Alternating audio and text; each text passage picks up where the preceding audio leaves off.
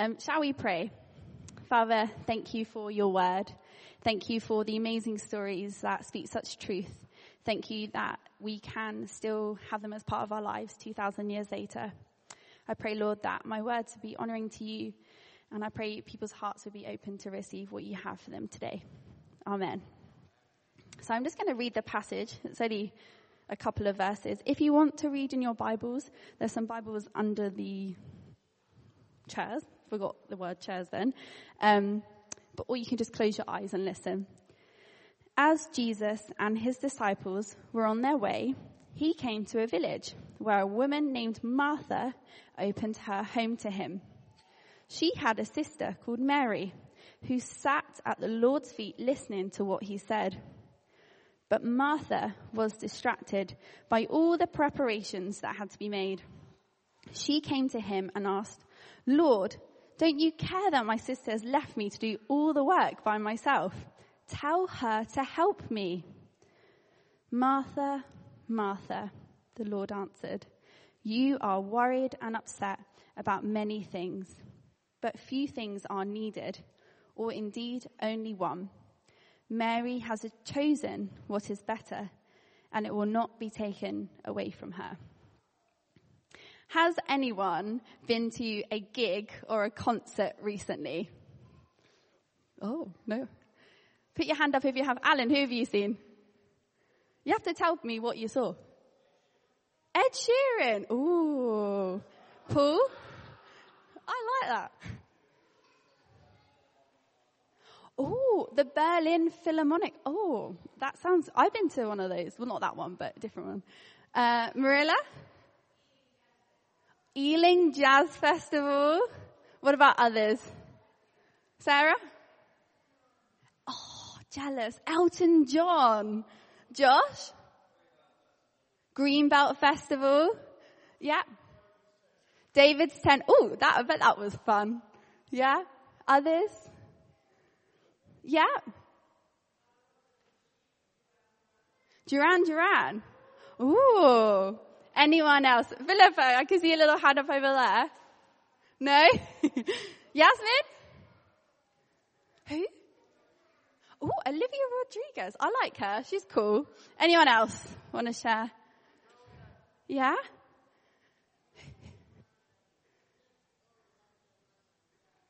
You didn't go without your mum and dad? That, that's very good because I think you'd, it's very important that you go with your mum and dad if you're little. I actually went to, oh, have you got one? Caden? Frozen and Mary Poppins. Oh yeah, has anyone been to any like theatres? Where did you go to?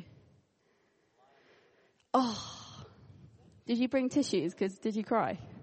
Jungle Book. Oh, Katie and Juliet. Oh, I've seen that. Well, I've not seen it, but I've seen it. it looks good. Beth? To where? Wicked. Oh, yeah. I, Defying Gravity is, when that comes on in the car, I lose my voice. I love that one. Naomi?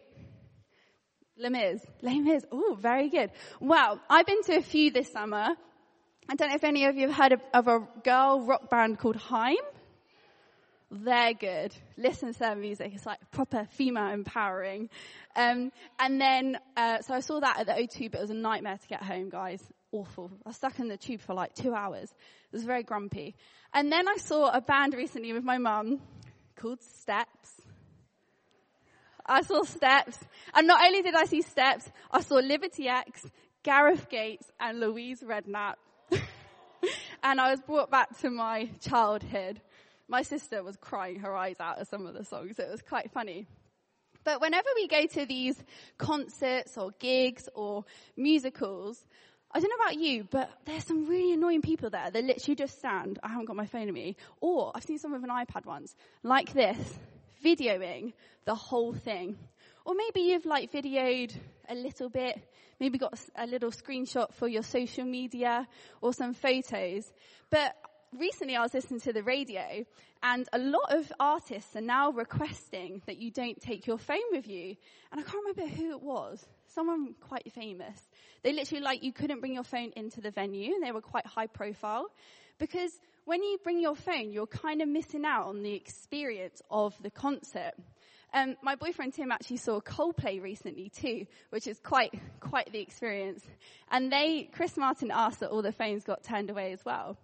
Because um, after I've taken videos at gigs, often the quality is rubbish. The sound quality is even worse than the video. You can't even see the person. And actually, most of the time I can just hear myself singing rather than the artist. Um, sometimes we spend so long, yeah, and I'm not a good singer, so um, sometimes we spend so long actually videoing it, we miss out on the actual experience of seeing that person sing or that band or go to that musical. Looking at today's passage, Martha kind of did something similar, although phones weren't invented 2,000 years ago. Martha was distracted. She focused on the wrong things. Martha was worried. By focusing on the things that she thought were important, Martha missed out of time with Jesus. In order to understand this passage a little bit better, we need to look at the cultural context of the time it was set in. Hospitality was a societal requirement in the Middle Eastern culture. And Mary and Martha's family probably were well known for their good hospitality. We can understand the context of Martha's annoyance a little bit more when we understand this. When Martha says, Lord, don't you care that my sister has left me to work by myself? Tell her to help me. Martha's not just asking for help peeling the potatoes. Martha is understood to be upset that her little sister is seated with all the men and has become a disciple of the rabbi, Jesus. In our Middle Eastern context, women never, ever sat with the rabbi. Women were seen as inferior to men. And so to have women both traveling with Jesus and disciples as disciples and sitting, literally sitting at the feet of Jesus, developing and learning themselves theologically, this was positively ludicrous. From this, we can understand, and so did Jesus, why Martha was so upset with the situation. It was challenging the societal norms. Jesus was and is a feminist. He praises Mary's devotion to his teaching against the cultural norms of the day. Not only does he challenge the cultural norms, but he entirely inverts both Jewish and Christian practice completely.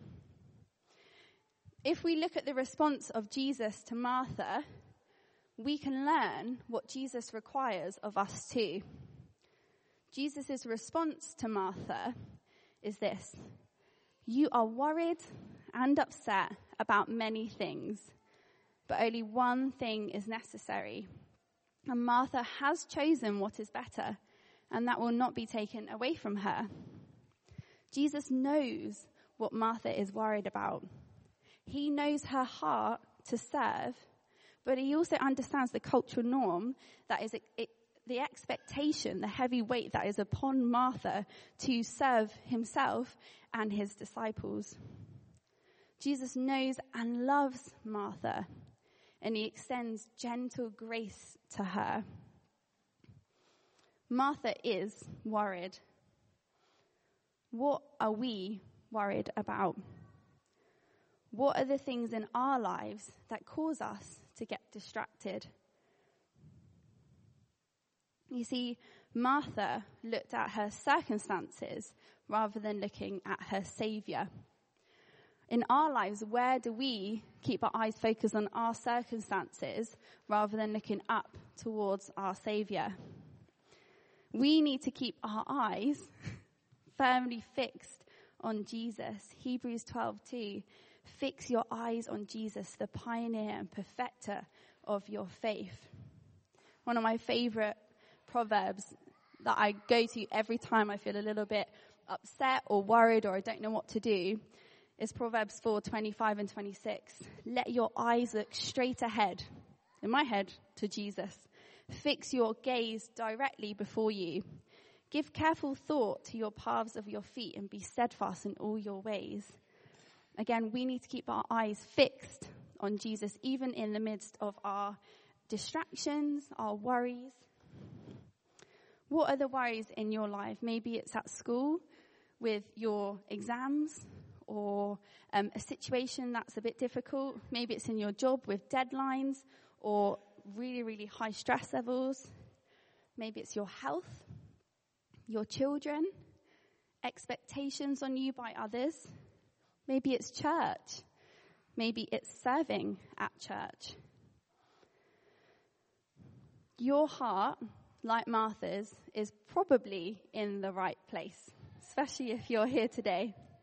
But are you prioritizing your worries, your tasks, your duties above your devotion to Jesus? You've probably heard at Sunday school when you were younger, be a Mary, not a Martha.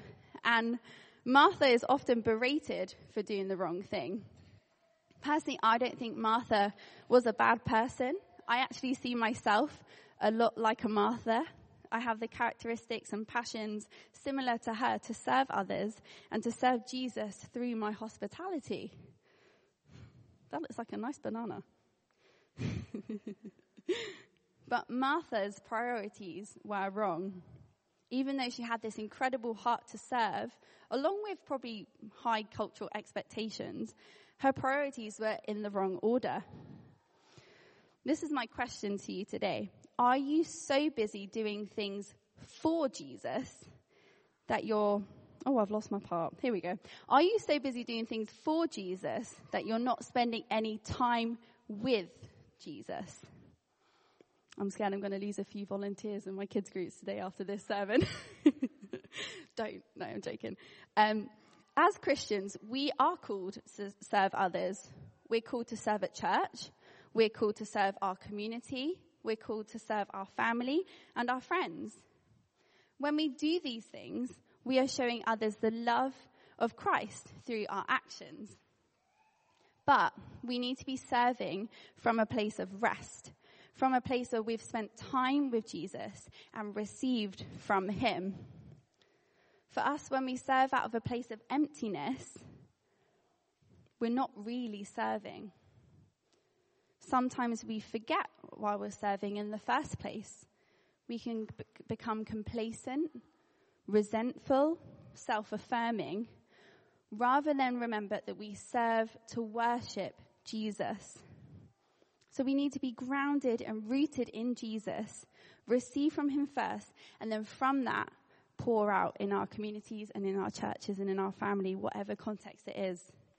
I was reminded of Psalm 23. He makes me lie down in green pastures. He leads me beside still waters. He refreshes my soul. He refreshes my soul. Have you had your soul refreshed by Jesus lately? I wanted to give a little testimony of a time in my life where I was constantly pouring out and not receiving. And um, it involves a few people in this room because last year, I think it was, um, COVID restrictions meant that we couldn't run our youth group in the morning. So the way we got around that was by doing a youth service because we could do an act of worship. And so we met on, in the afternoon at St. Mellitus and we'd have like, well, I can't really remember how it went, but we did like a little bit of Bible study, some worship or a little talk. We did play some games and it was really fun. So the, my day on a Sunday looked like being at church in the morning, and I think we were doing kids groups at this point as well. So I had kids groups, which is full on if you're a volunteer. It's amazing and it's really fun, but you do need a nap after. And then uh, a couple of hours off, maybe go out for lunch or have some lunch, and then straight back at St. Mellitus at three till six. And it was great, like I said before, I love working with young people. I love seeing them. But it was a little bit tiring running around after a while. And I go to an evening service to kind of receive for myself and spend time with God and other Christians. And it got to the point where I was like, oh, I can't be bothered to go. I just want to go home and have a bath or I want to go home and binge watch Netflix or whatever it is. And each Sunday, instead of going to the evening service that I used to go to all the time, I started to just go home and watch TV or go home and, I don't know, eat Doritos or something and just chill out, which is not a bad thing. And there's definitely a time for that. But after a while, I noticed in myself that my well became dry. And when I talk about a well, it's a metaphorical well because I don't have a well in my back garden. But um, my well that I received from God, the living water of Jesus, became dry. I was exhausted. I was easily angered and short fused. I was not loving Jesus and I was not loving others. I became resentful, complacent, and sometimes I just couldn't be bothered to do anything. And I realized that's because I wasn't receiving spiritually myself. And in working for a church, but not also working for a church, being a Christian and working and serving others in any context, not just being a staff member, we have to make sure that we're receiving spiritually in any way possible. And I needed to return to the well that is Jesus. And when I started to do that, I, and I started to make a conscious effort to put Jesus first in my life, I could serve out of that place of fullness. And I just want to recognize quickly, this is off script, that my spiritual life became very dry in lockdown because I wasn't going to church as much. Um, I wasn't going to Bible study. Um, I wasn't seeing other Christians, and I thrive in Christian community. And so I was, my faith was at the lowest point it's ever been in my entire life, working for a church with young people and children. And that I don't know if any of you here are feeling like that or still feeling like your faith is building back up again. Um, and so I really feel like God is saying today to come back to Jesus, even if um, take, you feel like it's taken long to get there. It's, I think more than one of us in this room has felt that really low point in that season of our lives as a church and as a family. How do we do that? Sitting at Jesus' feet. We can't do that literally, but um, back in that day when you sat at Jesus' feet, it was a disciple like posture. And we can have a disciple like posture. We are called to be like Mary and to cast our worries and anxieties on Him and just sit and listen to Him. There are many different ways to receive from Jesus. You don't have to just sit there and be silent. But that is one way. For me, I find that very difficult to just sit and be quiet, but there are times that I have to do that. There are many different ways, many different spiritual disciplines to help build and grow your relationship with Jesus. Um, there's a book by Richard Foster called The Celebration of Discipline, which I recommend to people to, to read, um, and it gives us lots of different ways that we can build and grow our spiritual lives. It's called a discipline because actually we have to be disciplined in that as we build our relationship. But we can have solitude, prayer, fasting, study, studying God's word, simplicity, worship. Some people talk to Jesus while they go running. I don't do that, but I've heard people do it because um, I don't run. Others listen to worship music. We are all different, so we're all going to connect with God in different ways. You just need to discover how you do that. Martha's worries and distractions prevented her from being truly present with Jesus and caused her to drive a wedge between her sister and herself and between Jesus and herself. Let's not let our worries and distractions cause a wedge between us and Jesus and us and other. We do know that Jesus invites us all who are worried and distracted by many things to sit and rest in the presence of Jesus, to hear his words of grace and truth, to know that we are loved. Is there a doctor? Can someone get some water? I'm just going to pray for Human right now. Father God, I just pray that you'll be with Human. Jesus, I pray that your Holy Spirit would come.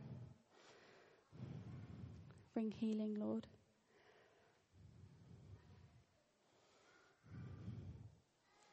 I was almost finished anyway. What do you want to do?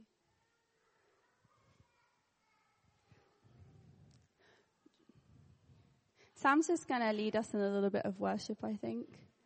Um, and as we do that, why don't you think about the things that um, maybe distract you from Jesus?